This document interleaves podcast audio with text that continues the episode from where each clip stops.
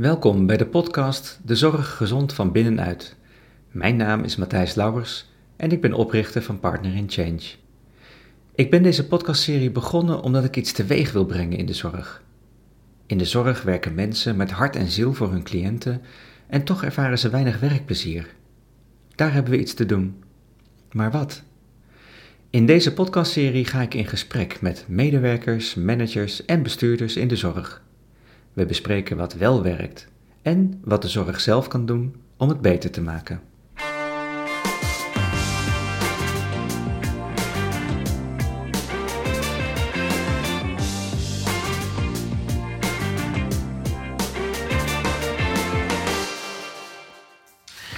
Matt Hoenen, welkom in mijn podcast. Dankjewel, uh, Matthijs. Um, Matt, wij kennen elkaar natuurlijk al, um, maar uh, vast niet alle luisteraars. Dus um, kun je even kort zeggen, wie ben je en wat doe je? Zoals je al zei, uh, Matt Hoenen, 63. Inmiddels een carrière in, achter de rug. Zowel in loondienst als als consultant, zelfstandige interim. En werkzaam geweest in diverse takken van sport. In de retail, in de industrie, in de hospitality, en uh, nu recent in de zorg. Ik werk in ruim twee jaar in de zorginstelling. Ja, en ik, ik zag op jouw profiel dat jij uh, zeker al 20 of 25 jaar in het HR-domein hebt gewerkt. Hè? Dat je daar heel veel ervaring hebt opgedaan, klopt dat? Ja, ik zou dat eigenlijk het bedrijfskundig domein willen noemen. natuurlijk ben ik werkzaam geweest in, als je kijkt vanuit de titel, als HR-adviseur, HR-consultant, directeur HR of manager HR of hoe je het noemen wilt. Maar feitelijk is het een bedrijfskundig domein. En dat vind ik het mooie aan de functies die ik tot nu toe heb mogen bekleden en nog bekleed, is dat je vanuit dat bedrijfskundig perspectief kunt kijken en denken. En dat is essentieel voor HR en dat is feitelijk ook de opdracht aan HR. hey, dat is al meteen interessant. Hoe, hoe verbind jij eh, bedrijfskundig met HR? Waarom zeg je van, nou ja, bij HR, ik noem het vooral bedrijfskundig, en dat is ook de opdracht aan HR? Nou, feitelijk is het een integraal proces, een integraal denken. Een HR-professional die dient te kijken vanuit verschillende disciplines, vanuit verschillende ja. invalshoeken, vanuit verschillende domeinen. Dat betekent gewoon in de praktijk dat een uh, eh, HR-professional moet nadenken over hoe communiceer ik mijn boodschap. Hoe zorg ik ervoor dat mensen in hun kracht komen? Hoe zorg ik ervoor dat ik snap hoe de, het huishoudboekje van die teams in elkaar steken? Hoe zorg ik ervoor dat ik snap hoe de operatie in elkaar steekt? Dat ik iets, uh, de verbinding kan leggen tussen profielen en wat er in de praktijk gebeurt. Enzovoort, enzovoort. Dus HR is niks anders dan dat bedrijfskundig perspectief denken en kijken.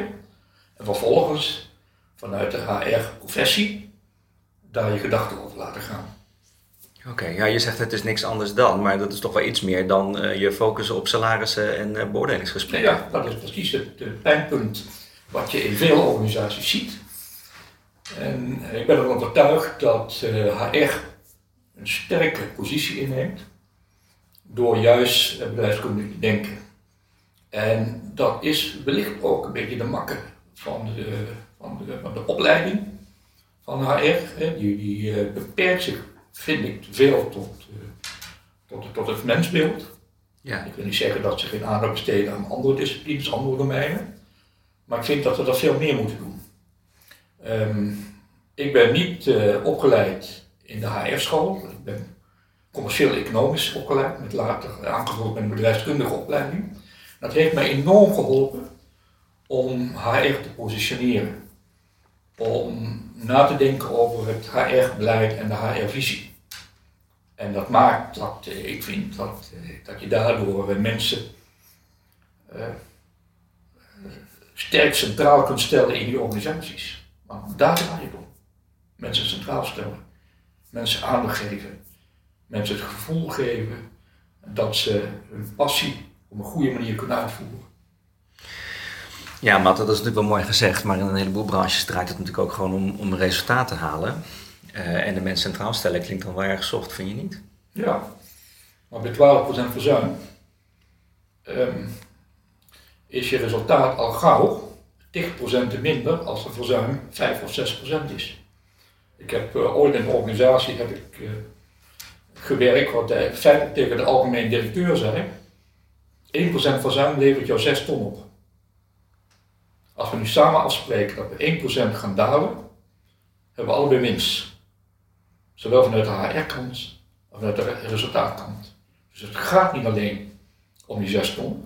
Het gaat erom, hoe zorg je ervoor dat je die 1% kunt realiseren. Welke actoren spelen een rol om het verzuim daadwerkelijk te verlagen.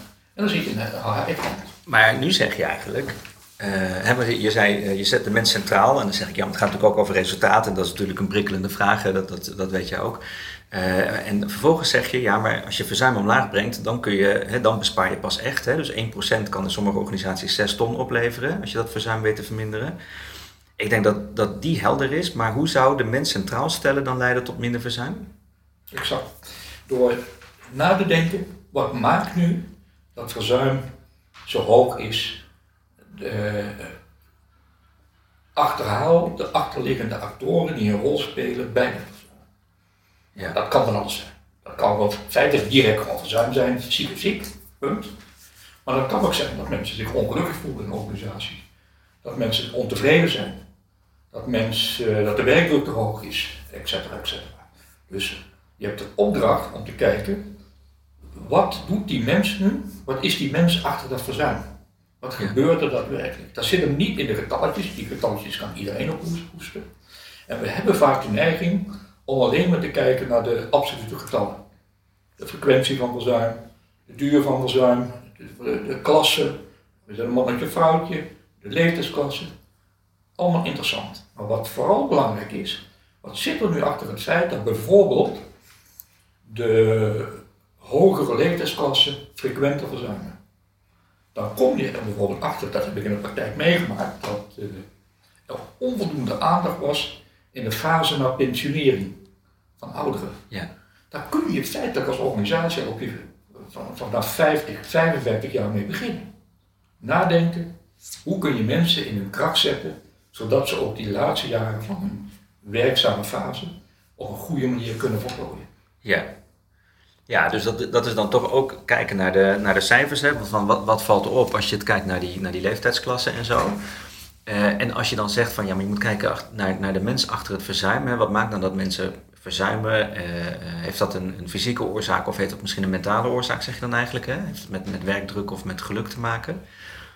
Maar heel veel organisaties hebben ook een medewerker tevredenheidsonderzoek. En, en ik kan me voorstellen dat daar ook al heel veel in gebeurt, maar dat het ze toch niet lukt om dan de slag te maken naar, maar waarom is dat verzuim zo hoog? dus een medewerker tevredenheidsonderzoek, daar kan prima een, een, een, redelijk getal uitkomen waarbij je denkt, ja, wat gaat hier nou mis dan?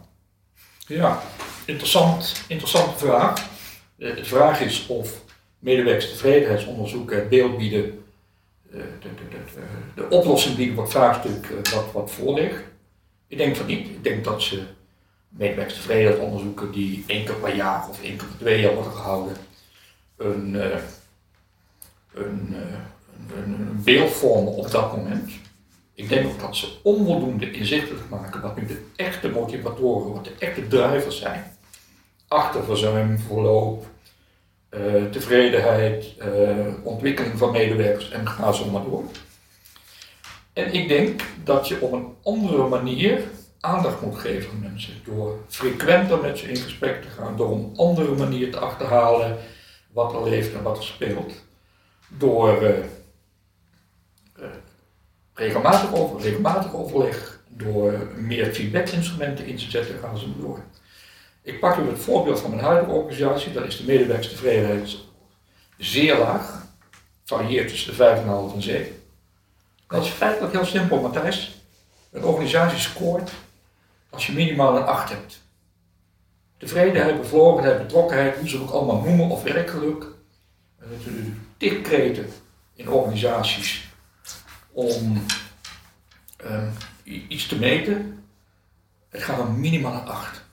Als we de cliënt vragen hoe tevreden bent u, bent u dan willen we minimaal een 8. Ja, dat geldt ook voor medewerkers. Er zit een directe relatie tussen de de, de, bevlogenheid van een medewerker en de bevlogenheid van een cliënt of een klant. En succesvolle organisaties, die scoren op dat punt of allebei heel hoog, of allebei heel laag. En dat, dat zet je aan het denken. En dat zet je in die zin aan het denken, hoe komt het nu dat die relaties lopen? Eigenlijk heel simpel.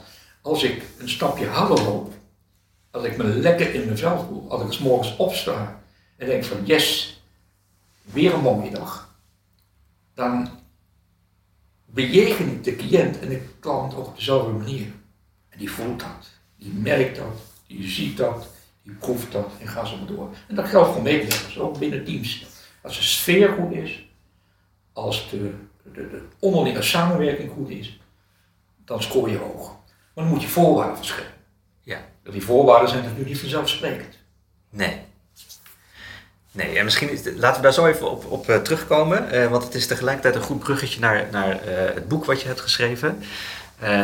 Ik, ik, was namelijk ontzettend geïntrigeerd omdat je de titel zo, zo duidelijk mogelijk hebt weten neer te zetten: Organisatiecultuur bepaalt resultaat. Um, dus, dus daarmee leg je natuurlijk heel erg duidelijk het verband tussen hoe is je cultuur ingeregeld dat beschrijf je net, hè, van hoe werk je met elkaar samen, hoe voelen mensen zich op het moment dat ze gaan, naar hun werk toe gaan. En het, en het verband met eh, de resultaten in de organisatie. Daarmee impliceer je eigenlijk ook dat het verder gaat dan alleen maar je verzuimpercentage. Ja. Waarom heb je dit boek geschreven? Eh, hele interessante vraag. Het boek heb ik geschreven toen ik afstudeerde voor bedrijfskunde mijn, mijn uh, thesis schreef. Die ging over cultuur. Toen, had, uh, toen heb ik een model ontwikkeld. Dat ging over de, de organisatie Culture Performance Model. Dat, hoe je de variabelen die eigenlijk het resultaat bepalen, daar komen we misschien straks nog op terug. Uh, toen had ik een theoretisch model klaar. Toen zei de professor Pierre van Amersfoort, die zei tegen mij, Map, check dit is goed. Prima zeg, nou, zeg, ik vind het nog niet goed, want ik wil ook graag in de praktijk, wil ik gaan toetsen of dat model klopt. Ik ben een praktijkmens, dus ik wil ook graag weten van klopt dit. Dus ik heb dat model mogen toetsen in de praktijk. En het bleek te kloppen. Er bleek een relatie te zijn tussen een aantal variabelen die de cultuur bepalen en het resultaat van die organisatie. In positieve of een negatieve zin. Toen ik eh, klaar was, toen werd, uh, werd ik gevraagd of ik op dit onderwerp wilde promoveren. Nou, ik ben geen wetenschapper, Matthijs, dus ik dacht dat ga ik niet doen. En toen zei uh, dezelfde professor die ik net noemde, joh, schrijf het dan op, kan er een boek van maken. Nou, dat heeft zes, zeven jaar geduurd, eer ik aan het boek begon. En waarom pas zes, zeven jaar later? Omdat feitelijk de Nederlandse bedrijven nog niet klaar waren met voorbeelden die die relatie tussen cultuurelementen en die resultaten aantonen. Ik kon alleen bogen op buitenlandse. En toen ik een boek begon te schrijven, kwam ik in aanraking met bedrijven die dat al deden. Ja. Bijvoorbeeld Coolblue, uh, Voice, uh, ONVZ. zijn een aantal bedrijven die ik, waar ik merkte dat ze heel veel aandacht besteden aan de cultuurelementen en het resultaat wat daaruit voortvloeide. Ja. Pak even ONVZ als voorbeeld, die had een opmerkelijk hoge score in werknemerstevredenheid en een enorm hoge score in uh, cliënttevredenheid, klanttevredenheid. Nou, hoe kan dat? Hoe kan, wat, wat ontstond dat? En dat bleek, uh, dat heb ik ook in mijn, mijn boek opgeschreven, ik heb daar interviews uh, voorgehouden het bleek dat ze met name die cultuurelementen die ik had beschreven, het model, dat die klopten. Dat klopt het. Ja. Dat die benadering om cultuur te beïnvloeden, dat ze die op een hele positieve manier beïnvloeden. En misschien mag ik nu de link even leggen naar het model, want dat is wel belangrijk voor de, de luisteraars om het uit te leggen. Er zijn feitelijk vijf variabelen die het gedrag van individuen of teams beïnvloeden. En ik zeg bewust het gedrag van individuen of teams. Gedrag van individuen of teams is cultuur. Dat is dus niet collectief. Individueel, teams, verschillen. Dus feitelijk heeft een organisatie heel veel cultuur. Oké, dus, je, dus je maakt duidelijk een onderscheid tussen het individu en teams enerzijds en het collectief anderzijds. Juist. Waarom Juist. maak je dat onderscheid? Omdat gedrag zich manifesteert op individueel niveau. Jij en ik hebben andere eh, normen, waarden, overtuigingen, geloof, eh, beelden, Ja. verhalen, die we vanuit onze jeugd, in onze opvoeding, in onze werkervaring, in onze opleidingservaring hebben meegekregen. Ja. En dat maakt dat wij ons anders gedragen. Ja. Dat is goed. Dat is goed. Mits ik snap hoe jij in elkaar steekt, Matthijs. En mits jij snapt hoe ik in elkaar steek. Ja. Want dan kunnen we wat voor elkaar betekenen. Ja. Dus dat- is belangrijk om te onderscheiden. Dat, dat die, die cultuur is echt individueel. Het is al mooi als binnen teams iets van gemeenschappelijkheid ontstaat. Ja. Dat is het microniveau. Ja. Ehm, er zijn vijf factoren die dat gedrag beïnvloeden. Dus één externe factor is hoe kijk je naar de buitenwereld? Klant, cliënt, naaste, eh, inspecties en wat iets meer zijn. En er zijn vier interne factoren. Hoe kijk je naar de interne organisaties? Het eh, eerste variabele is hoe richt je de organisatie in? De tweede variabele is communicatie. De derde, die gaat over de, de mensvisie. En de vierde gaat over leiderschap. En die vijf variabelen, kijken naar de buitenwereld, externe oriëntatie, organisatie, communicatie, mensvisie en leiderschap, die bepalen in onderlinge samenhang de kracht van cultuur. Die beïnvloeden dat gedrag van individuen op teams. En nu komt weer een bedrijfskundig perspectief op hoe kijken in onderlinge samenhang. Je kan niet tegelijkertijd, je kan niet aan één knop draaien. Je moet aan die vijf knoppen draaien, wil je de cultuur in beweging krijgen. Ja, dus cultuur ontwikkel je door de verschillende factoren in samenhang met elkaar te In ontwikkelen. samenhang met elkaar te ontwikkelen. Misschien is een voorbeeld even op zijn plaats. Ja. We hebben wel eens een neiging om als ehm, wij bijvoorbeeld het middenmanagement willen versterken, dat we dan zeggen, oké, dan knallen we even een leiderschapsprogramma tegenaan. Ja. Dat zie je vaak. Dat zie je vaak in organisaties. Hè. Dan wordt eh, de, de manager of de directeur wordt gevraagd van, kun je voor ons een leiderschapsprogramma ontwikkelen? Nou, die, afdeling of die manager die gaat aan de slag. Een aantal professionals, eh, raadplegen ongetwijfeld wat mensen in het veld en ontwikkelt dan een leiderschapsprogramma. Wat we ons dan moeten realiseren is dat leiderschapsprogramma wordt ontwikkeld, dat is één van de vijf knoppen. Als ik in dat leiderschapsprogramma niet meeneem je externe oriëntatie, die visie op die klant, je organisatie inrichting, de communicatie en de mensvisie, is dat leiderschapsprogramma te dood opgeschreven. Ik geef even een concreet voorbeeld. Stel, je werkt in een organisatie waar sprake is van een redelijke mate van autocratie. Veel procedures, veel regelgeving, top-down communicatie. En eh, Een echte systeemwereld. ja, die, die wereld is er. Ja. Er zijn zat organisaties die zo opereren, eh, die, die anglo-saxisch georiënteerd zijn en die op die manier hun organisaties handjes en voetjes geven. Zie je ook Ja. heel veel hiërarchie. Eh, de, de- de top is dominant, machtscultuur. En ja, als je dan een leiderschapsprogramma gaat ontwikkelen met eh, hoe zet je medewerkers in de kracht, dienend leiderschap. Ehm, hoe, eh, hoe creëer je flow in een organisatie? Dat werkt averechts. Ja. Dat werkt echt averechts. En daar zijn misschien de sessies uitstekend. Daar is misschien de lunch voortreffelijk. De eindbeoordeling van die training of die teammeeting of die heidag uitmuntend. En we gaan de dag daarna weer over tot de orde van de dag. Want de organisatie is anders ingericht. Ja. Organisaties heeft een andere visie, een andere beeld, een andere missie hoe ze aankijken tegen mensen en organisaties. Ja, dus je komt weer terug in een omgeving die je eigenlijk bijna dwingt om weer op de oude manier verder te gaan, ondanks het feit dat je nieuwe dingen hebt geleerd. Yes. Ja. En feitelijk is dat uh, dodelijk, want daarmee creëer je een gap tussen de top van de organisatie en de medewerkers. Onderzoek wat ik heb gedaan, dat kun je teruglezen in mijn boek. Dat heb ik de cultuurgap genoemd. Heeft daadwerkelijk gemeten dat het management, directie, top, die vonden zichzelf geweldig. Daar kwamen scores uit van 8 plus. En datzelfde onderzoek gemeten met medewerkers.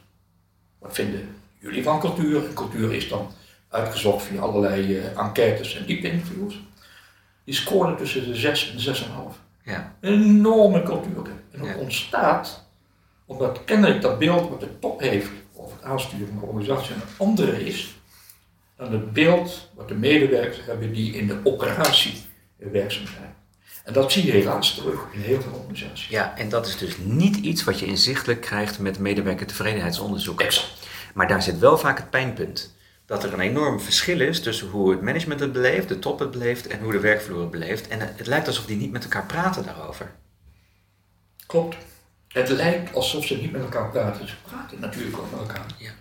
Via een formele vertegenwoordiging of via informele uh, vertegenwoordiging en gaan ze maar door. Ze praten natuurlijk met elkaar. Maar feitelijk in de kern um, ja. is de organisatie dan ingericht. Is de communicatie, is dat nu de echte dialoog? Of is het toch die nieuwsbrief met die instructie van de directie? Is die mensvisie is die gebaseerd op heb ik vertrouwen en laat ik los? En dus controleer ik minder. Dus heb ik dat handboek wat ik geschreven had, heb ik feitelijk niet meer zo hard nodig. En kan ik het beperken tot een paar A4'tjes. En zijn er leiders die ook los durven te laten. Die het principe van dienend leiderschap ook in de praktijk brengen en daadwerkelijk toepassen. Dat is de essentie. Op het moment dat dat niet het geval is, proeft merkt, ruikt, ziet de medewerker dat het anders is dan je mogelijk in die visie of in die missie of in de kernwaarden hebt opgeschreven.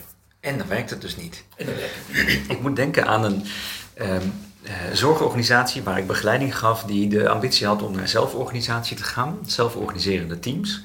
Ik gaf een begeleiding aan en het idee was ook sociale cohesie en vertrouwen. Hè, dus al die kernwoorden die waren prachtig uitgedacht en door de afdeling communicatie notabene uh, gecommuniceerd op alle mogelijke manieren. En, en in de teams was ik aan het begeleiden en ik merkte dat het totaal niet stroomde. En toen vroeg ik aan zo'n team van, wat, wat gebeurt hier nou? Want het idee is toch hartstikke mooi, jullie mogen het nu zelf gaan bedenken en de sociale cohesie, met elkaar samenwerken. En toen kreeg ik terug, ja dat is mooi gezegd, maar ik krijg elke week nog een rapportage over hoe declarabel ik in die week ben geweest. Dus wat ik voel is dat het management het vooral belangrijk vindt dat ik gewoon veel centjes verdien. En niet dat ik op een fijne, uh, met een sociale cohesie manier aan het samenwerken ben. En daar zag ik, daar zag ik het schip vastlopen met alle goede bedoelingen van dien. En volgens mij is dat wat jij ook beschrijft. Je slaat een spijker op de kop. Toen ik uh, mijn onderzoek begon, dacht ik dat strategie, missie kernwaarde, ik gooi die maar even op één hoop, dat die bepalend zouden zijn voor de cultuur. Maar feitelijk bleek uit mijn onderzoek dat het geen rol speelde. Geen rol? Geen rol. En waarom speelt het geen rol? Omdat mensen dat feitelijk in de kern niets interesseert. Je formuleert een algemeen beleid, je formuleert een visie, je formuleert kernwaarden, je hangt ze aan de wand En vervolgens in de praktijk merkt men dat dat klopt of niet klopt. Als dat klopt, is het een bevestiging. Als het niet klopt, werkt het averechts. Ja. Wat feitelijk ertoe doet, zijn die vijf variabelen. Die beïnvloeden het gedrag van het individu. Niet meer en niet minder. En du moment dat klopt, kun je natuurlijk met medewerkers in dialoog die missie, die visie en die kernwaarden vaststellen.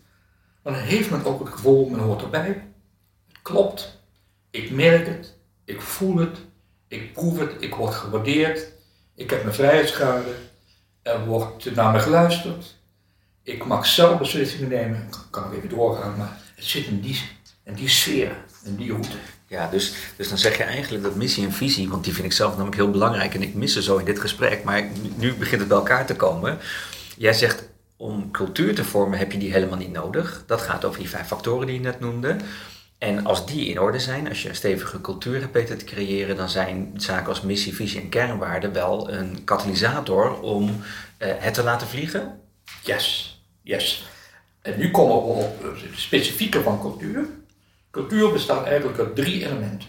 Datgene wat zichtbaar is, ja. wat men ziet, uh, hoort. Dat zijn eigenlijk de formele kant van, van de organisatie.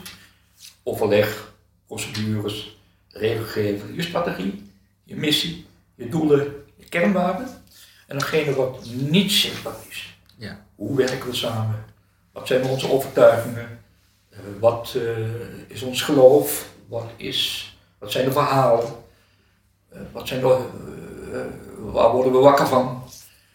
En dat, die onzichtbare cultuur die kan natuurlijk positief zijn of negatief. Als die positief is, is het prima. Dan wordt er positief gesproken ja. aan een koffiezetapparaat, in de buitenwereld, via de appgroepen, over deze organisatie, over je collega, over de klant en gaan zo maar door. Maar tegenovergestelde kan ook uren. En dat maakt dat de cultuur feitelijk nog in een diepe gat terechtkomt. Dus wat je feitelijk nodig hebt is draaien aan die vijf knoppen, zorgen dat die onzichtbare cultuur zeg maar, feitelijk zichtbaar wordt en kijk welke gewenste cultuur er daarbij hoort. Ik noemde al in het eerdere gesprek dat cultuur feitelijk iets individueels is. heeft met Ja. individueel gedrag, overtuigingen, normen, waarden te maken. Dat wil niet zeggen dat je als organisatie niet moet streven naar een collectieve gewenste cultuur. Natuurlijk. Maar dat kan pas op het moment dat je de zaak voor elkaar hebt. En die collectieve gewenste cultuur is niks anders dan je kernwaarden, ga ik weer, hè, je missie, visie, kernwaarden, vertalen naar gedragselementen, waarvan je feitelijk zegt, beste mensen, zo doen we het hier. Ja, Dit zijn onze manieren. Ja, Dit is wat we met elkaar afspreken en doen. En dat ook laten zien, ook laten merken, ook laten proeven in de organisatie. Op het moment dat het averechts werkt, dan krijgen we de keerzijde. Dan krijgen we de keerzijde. Maar zeg je daarmee ook, is dit ook volgordelijk? Zeg je daarmee ook cultuur ontwikkelen? Zeg maar het, eh, uiteindelijk naar een collectief komen begint op individueel en op teamniveau? Het begint bij overtuiging in de top. Dat medewerkers het verschil maken. Ja. dit plaatje van eh, eh, de, de loyaliteitscirkel is eigenlijk heel simpel. Loyaliteit- Loyaliteitscirkel is mensen maken verschil. Cliënten, klanten merken dat en worden loyaler en trouwer, besteden meer en gaan ze maar door. En de resultaten die stijgen. En de resultaten in de betekenis van zowel financiële resultaten als niet-financiële resultaten, Ja, die stijgen. ja, Dat is de relatie. ja, Het begint dus niet aan de finance kant. En te veel organisaties hebben last van financieel gedreven motieven, te sterke financieel gedreven motieven, een anglo-saxische inslag, waardoor ze zich feitelijk alleen maar focussen op omzet, winst en kosten. En daardoor iedere keer in het nauw komen om eh, medewerkers meer centraal te stellen in een organisatie. ja. Dus die, die, die, die denkwijze is niet van resultaat naar klant naar medewerker. De denkwijze is van medewerker, klant, dan komt het resultaat vanzelf. ja. Dus dat betekent ook dat je geduld moet hebben. Ja, en Ik vertrouwen, merk- Matt. Je moet er maar op vertrouwen dat dat automatisch vertrouwen hebben gebeurt. en je moet het geduld hebben. En ik merk in, in zorgorganisaties, in de zorg, en misschien geldt het wel voor meerdere sectoren, dat die financiële gedrevenheid een korte termijn cyclus is. Ja. Dat wil zeggen, we draaien verlies, moet nu worden opgelost. Ja.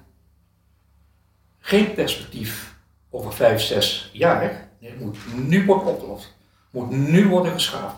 En je zal maar in een organisatie werken, een aantal jaren achter elkaar, door omstandigheden, dat verlies eh, is ontstaan, waarbij je iedere keer weer die kruisschaafmethode moet gaan toepassen. Nou, sterker nog, laten we ons eens even verplaatsen in een bestuurder van een willekeurige zorgorganisatie waar al jaren het, het, het best pittig eh, aanpoten is, hè, waarbij, waarbij de marges dun zijn, eh, medewerkersverloop hoog is, eh, ziekteverzuim hoog is, je daar veel kosten aan hebt. Je kan amper je hoofd boven het water houden en dan luister je naar deze podcast en dan vertelt Matt, Matt die vertelt, heb er maar vertrouwen in dat als je de mens centraal stelt, op een gegeven moment het resultaat vanzelf al volgt.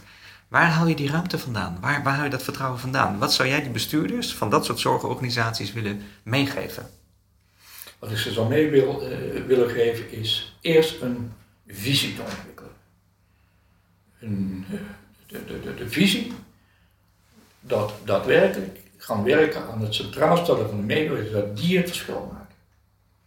Een visie die gebaseerd is, hoe kan ik medewerkers in kracht zetten door ze op het meest basale niveau feitelijk zoveel mogelijk vrije schade te geven, beslissende bevoegdheid, zodat ze hun werk goed kunnen doen. De zorg klaagt over het randwerk, klagen niet over de directe zorg, dat vinden ze prachtig. Ja. Daar ligt hun hart, ja. daar ligt hun passie.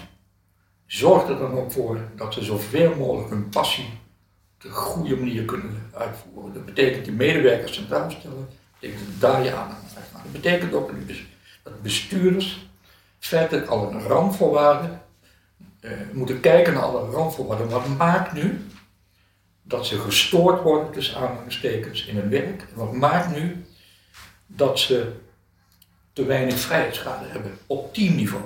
Let wel, ik heb het over het laagste niveau in de organisatie. De mensen direct in de huiskamer, direct bij het bed, direct aan de operatietafel, die zelf heel goed weten hoe het werkt.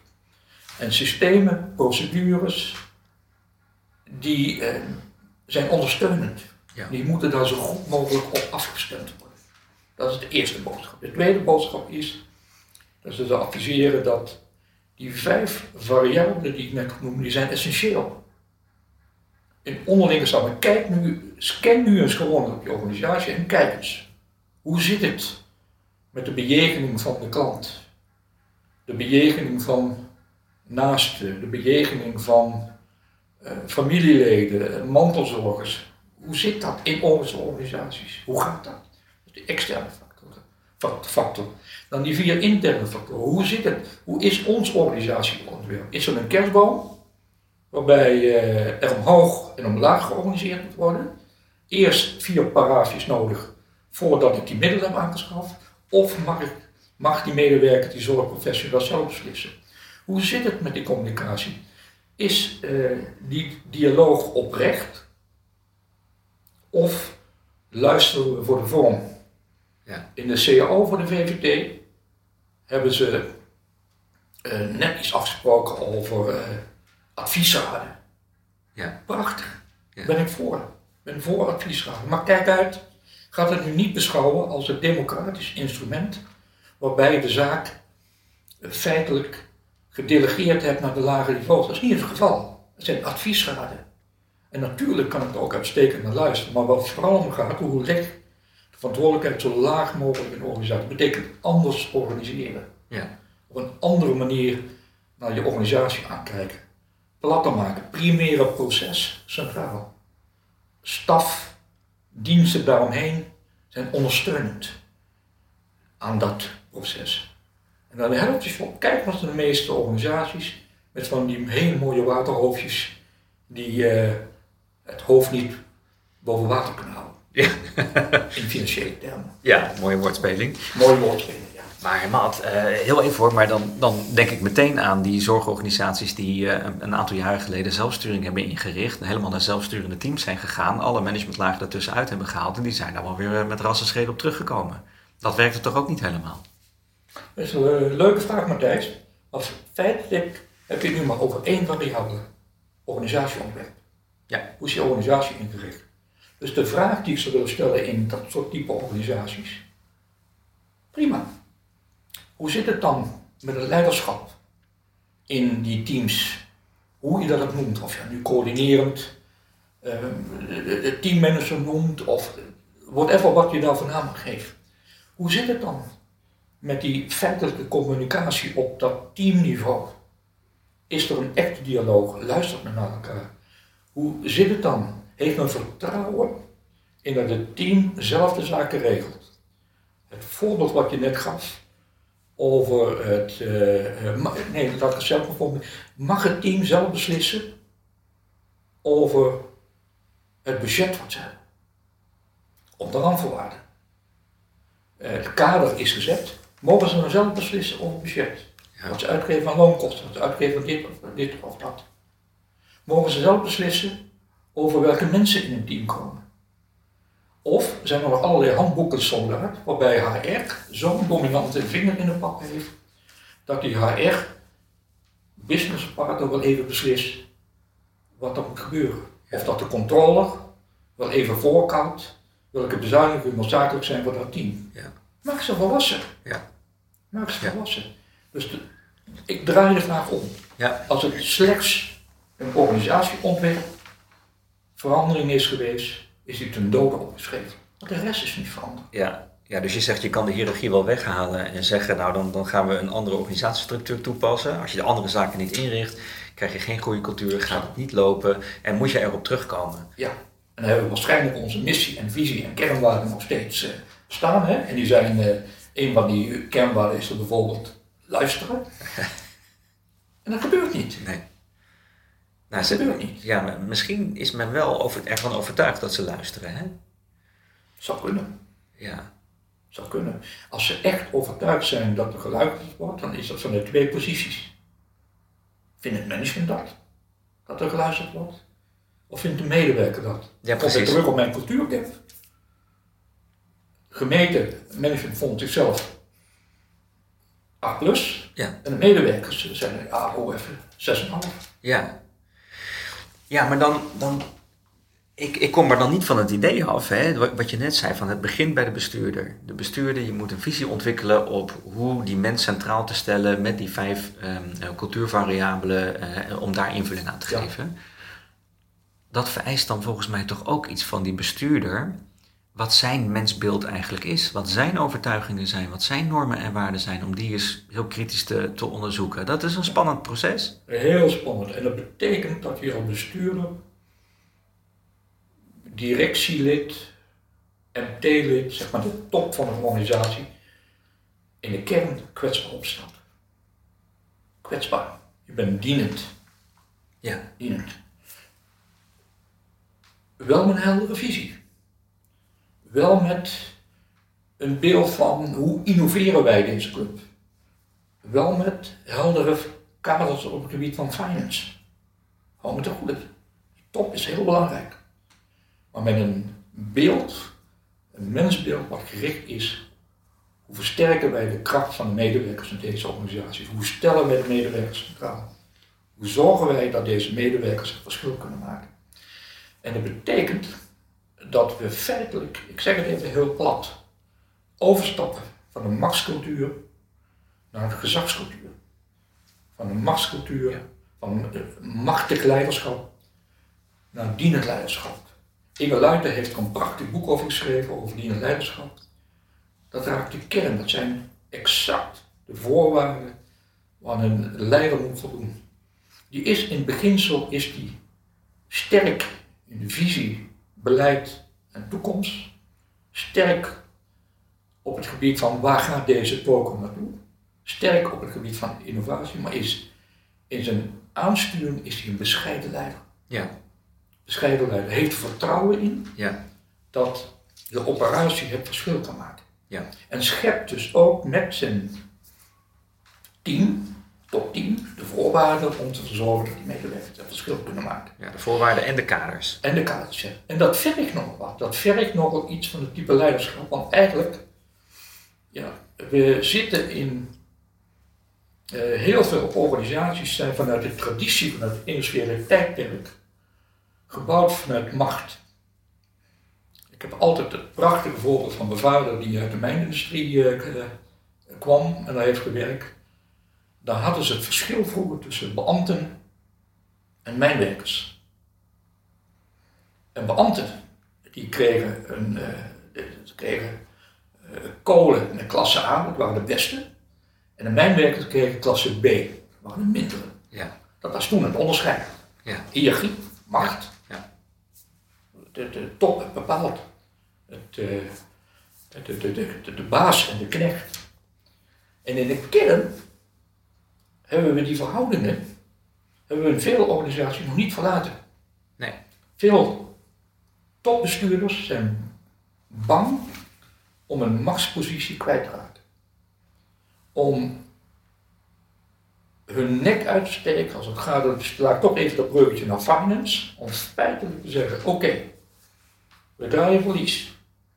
Maar ik wil met mijn team eens nadenken, wat zijn nu de achterliggende oorzaken van het verlies? Je noemde er al een paar. Productiviteit, verzuim, verloop, uh, omzetderving of whatever het is. We gaan eens kijken hoe dat komt. Als het verzuim 12% is, dan zit er wat achter. Ja, Als het verloop 20% is, dan zit er wat achter. Het is geen schaafmethode.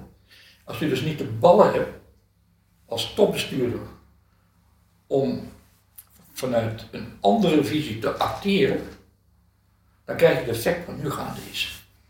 Een soort mutatiecarousel. En die mutatiecarousel is heel simpel, Matthijs. Dat zie je in heel veel sectoren. Om de drie, vier, vijf jaar uh, verandert het om. Ja. En is het. Ah, dat bedoel je. Hebben we weer een, nieuwe ploeg. Het, in dat opzicht lijkt dit heel veel op de politiek. ja. En eh, zelfs tussentijds dicht van mutaties. En dat is finesse van organisatie van cultuur vraagt om een aanpak voor de langere termijn.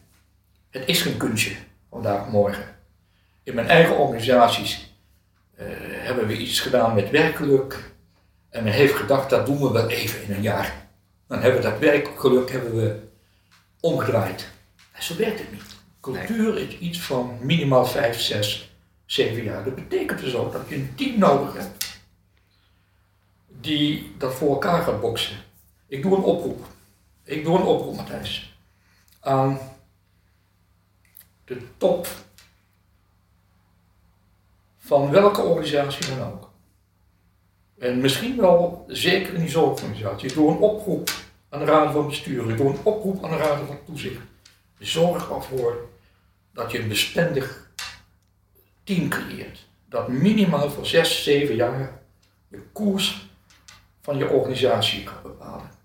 En als het aan mij ligt, een koers die gericht is vanuit hoe maken onze medewerkers het verschil en hoe zorgen ze ervoor dat ze zoveel mogelijk de passie uh, in het operationele proces kunnen waarmaken. Dat het hart wat ze hebben bij die zorg ook daadwerkelijk in de praktijk kan brengen. Want daar gaat het om, dat is de kern.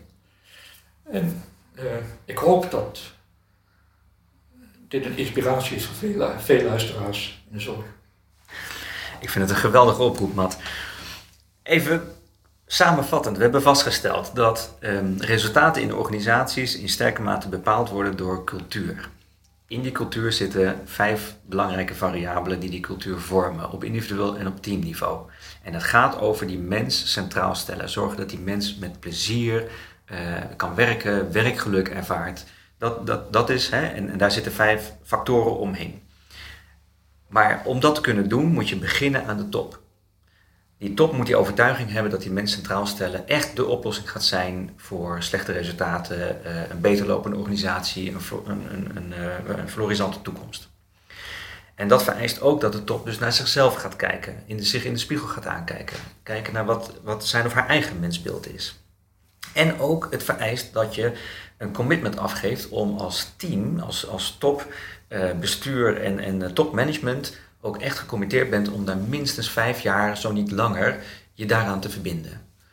En dan zet je tegelijkertijd niet alleen met je eigen overtuigingen van, van de oude machtscreatie en je oude gedrag, wat je wel ergens toe heeft geleid, maar ook nog eens een keertje in een omgeving die vaak politiek is, met inspecties, gemeentes, zorgverzekeraars, noem allemaal maar op, die ook nog die oude wereld hier en daar hebben.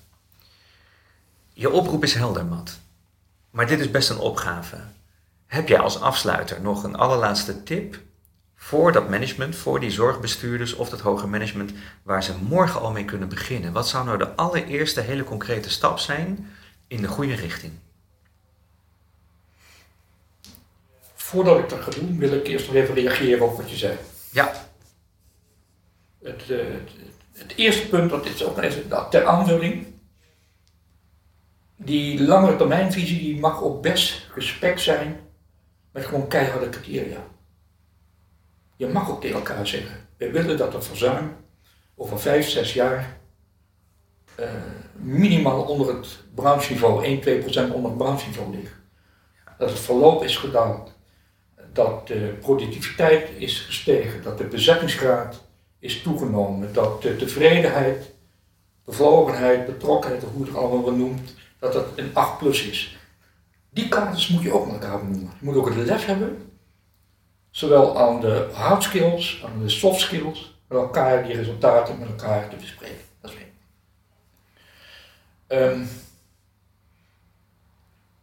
twee, dan kom ik terug op de, de, vraag die je had, als afsluiter, waar kun je morgen mee beginnen?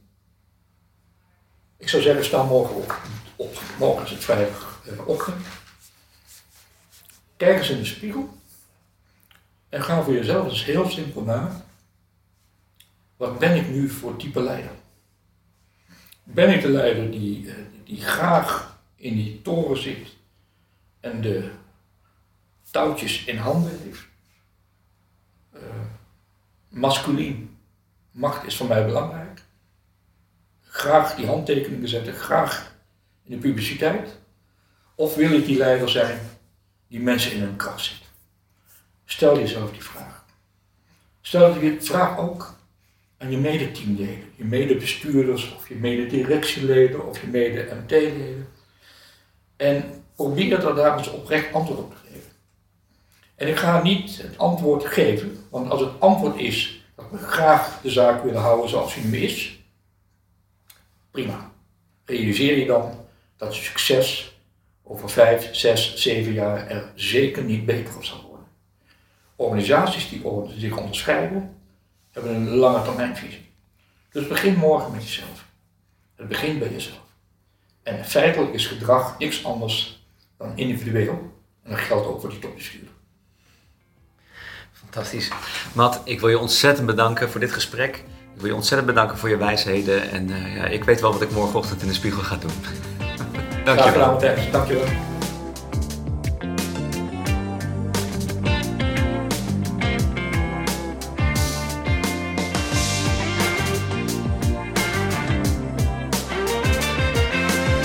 Vond je dit een interessant gesprek om naar te luisteren? Abonneer je dan op deze podcast via iTunes, Spotify of je favoriete podcast app.